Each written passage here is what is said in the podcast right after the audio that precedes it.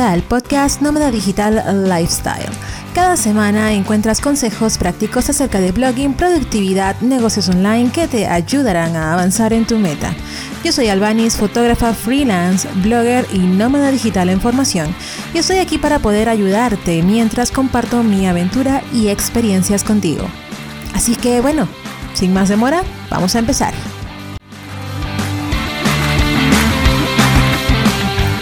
Estamos en el episodio 40 del podcast Nómada Digital Lifestyle. Bienvenidas nuevamente. Estoy muy agradecida de que te encuentres aquí.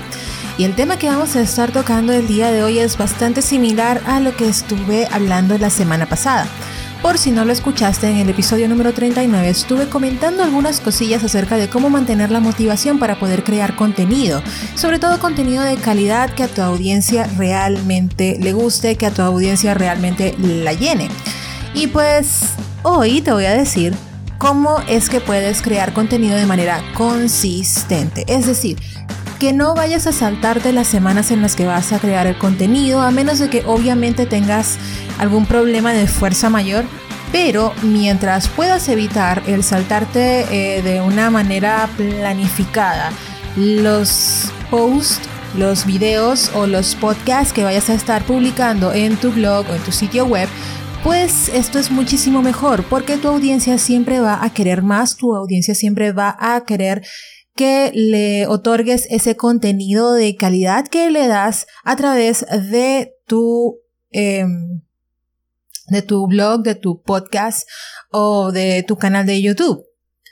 Entonces, antes de empezar con los cuatro consejos que te tengo para poder crear contenido de manera consistente, lo que te tengo que decir es que lo primero que tienes que hacer antes de siquiera pensar en crear contenido es comprometerte y ser disciplinada respecto a la cantidad de veces que vas a publicar por semana. Si dices que vas a publicar tres veces por semana, entonces debes estar consciente de que debes crear tres publicaciones, ya sea tres videos, tres podcasts, tres artículos en tu post cada semana. Y mantener la calidad en los mismos, porque de nada te va a servir eh, sacar XY cantidad de artículos, 3, 5 artículos por semana, cuando la calidad no es igual en cada uno. Entonces, el compromiso es algo muy, muy importante que te va a ayudar inmensamente con lo que tiene que ver con la consistencia. Así que, si quieres ser consistente, tienes que ser realista respecto a la cantidad de veces que vas a publicar por semana.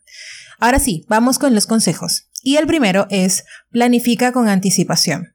Y esto no solamente implica el contenido que tenga que ver con tu blog, podcast o canal de YouTube, sino con tus redes sociales, con tus campañas de email marketing, lanzamientos, ofertas, los gráficos que vas a estar creando, etcétera, etcétera. Planificar todo con previa anticipación es súper clave para poder tener contenido listo a la hora de que tenga que ser publicado. Yo, por ejemplo, publico cada lunes un podcast y cada martes un video de YouTube. A partir de este mes de septiembre le he tratado de mantenerlo y así ha sido. Mañana hay un nuevo video de YouTube.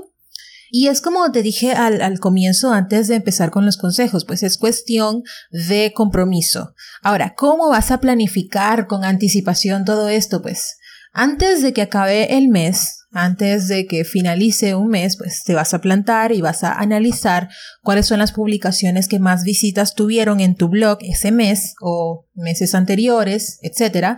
Y vas a ver qué tipo de contenido puedes publicar respecto a las categorías que más visitas tienen en tu blog o en tu canal de YouTube o en tu podcast.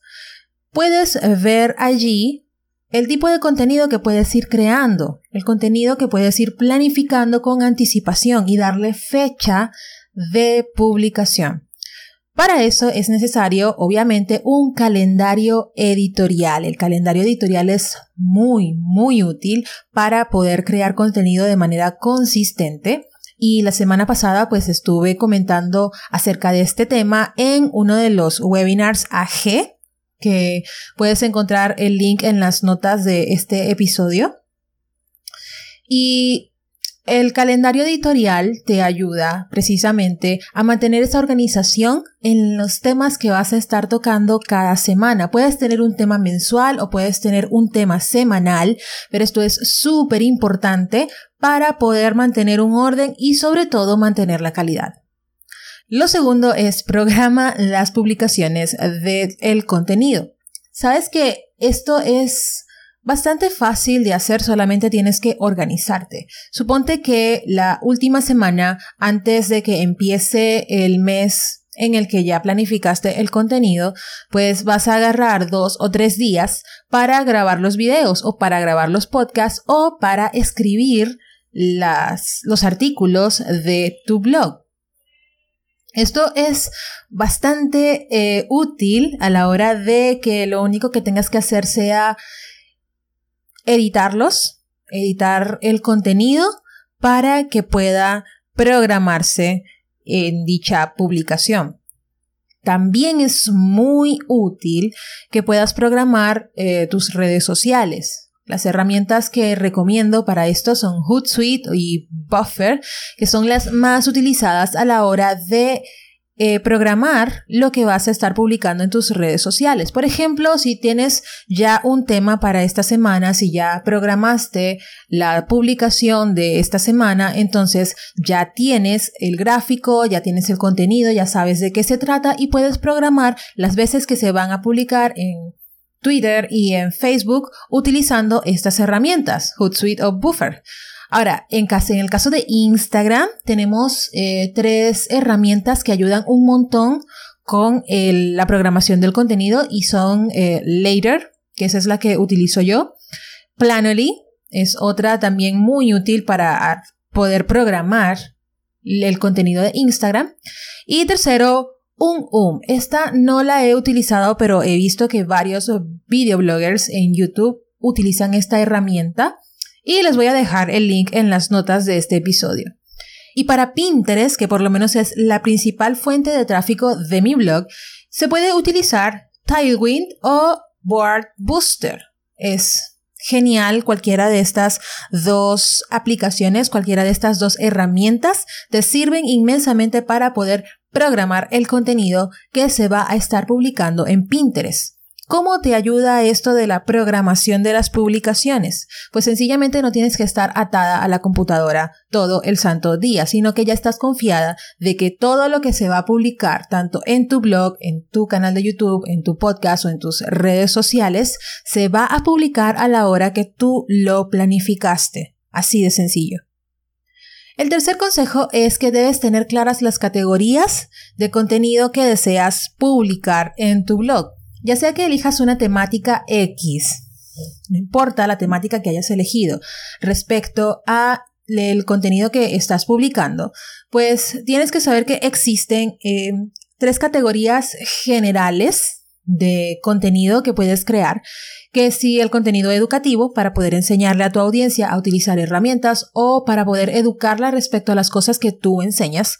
Lo segundo sería el contenido inspirador para poder motivarles a realizar X actividades o para poder inspirarles a que ellos puedan realizar sus metas, sus sueños, etc. El tercero es el contenido de entretenimiento, que también es una de las maneras en las que se puede em, mantener al usuario o a la audiencia pues activa en el contenido que tú ofreces, ya sea en redes sociales o en tu blog o podcast o canal de YouTube. No olvides que debes escuchar a tu audiencia, porque no se trata de ti, no se trata de hablar de ti o de lo que a ti te gusta, sino de lo que a tu audiencia le gusta, lo que tu audiencia quiere y sobre todo lo que tu audiencia necesita. Así que una de las cosas que puedes hacer para poder saber qué es lo que tu audiencia quiere, qué es lo que tu audiencia necesita, es analizar en Google Analytics cuáles son las publicaciones más visitadas o incluso que hayas la manera de ver cuáles son las publicaciones más compartidas de tu blog. Y de esta manera vas a poder saber qué es lo que quiere la gente de ti. Por último, sería cura contenido. cura el contenido que compartes. Esto aplica especialmente a las redes sociales. El curar contenido significa que agarres contenido de otras personas y lo publiques en tus redes sociales. Esto funciona asombrosamente en Instagram que no solamente, o sea, compartas contenido tuyo, sino que también compartas contenido de otras personas que tengan que ver en cierto modo con lo que tú compartes en tu, tu marca, en tu blog o donde sea.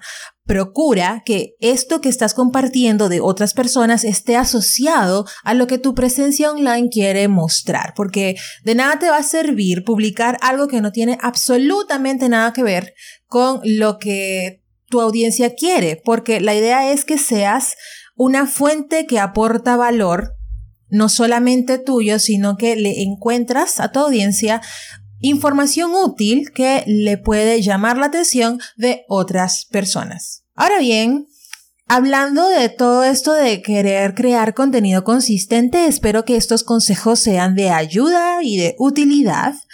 Y si quieres crear el calendario editorial de tu blog paso a paso, donde sepas realmente qué caracoles es lo que tienes que hacer y qué es lo que tienes que seguir, pues te recomiendo que te descargues el webinar o que accedas, adquieras el webinar Cómo crear el calendario editorial paso a paso. Este calendario editorial, en, este, en esta clase acerca del calendario editorial, en esta clase en video vas a poder obtener acceso a un cuaderno de trabajo, a unas hojas de trabajo que te van a permitir crear el calendario editorial de todo un mes, incluso tres meses para tu blog. Así que ve y adquiérelo ahora. El link lo encuentras en las notas de este episodio. Y bueno, para finalizar, y bueno, para finalizar, quiero darte muchas, muchas gracias por estar allí. No olvides suscribirte al podcast y sobre todo dejarme una reseña en iTunes, porque esto me ayuda un montón a que el podcast pueda tener un poco más de visibilidad. Y no importa cuál sea la plataforma, iTunes, Teacher o Evox, también está en Evox o iVox, no sé cómo se pronuncia, pero es eso. los links los encuentras en las notas de este episodio. Será hasta la semana que viene. Bueno, no hasta la semana que viene, será hasta mañana. Mañana hay video de YouTube. No se lo pierdan, va a estar bastante interesante porque tiene que ver con podcast. Chao.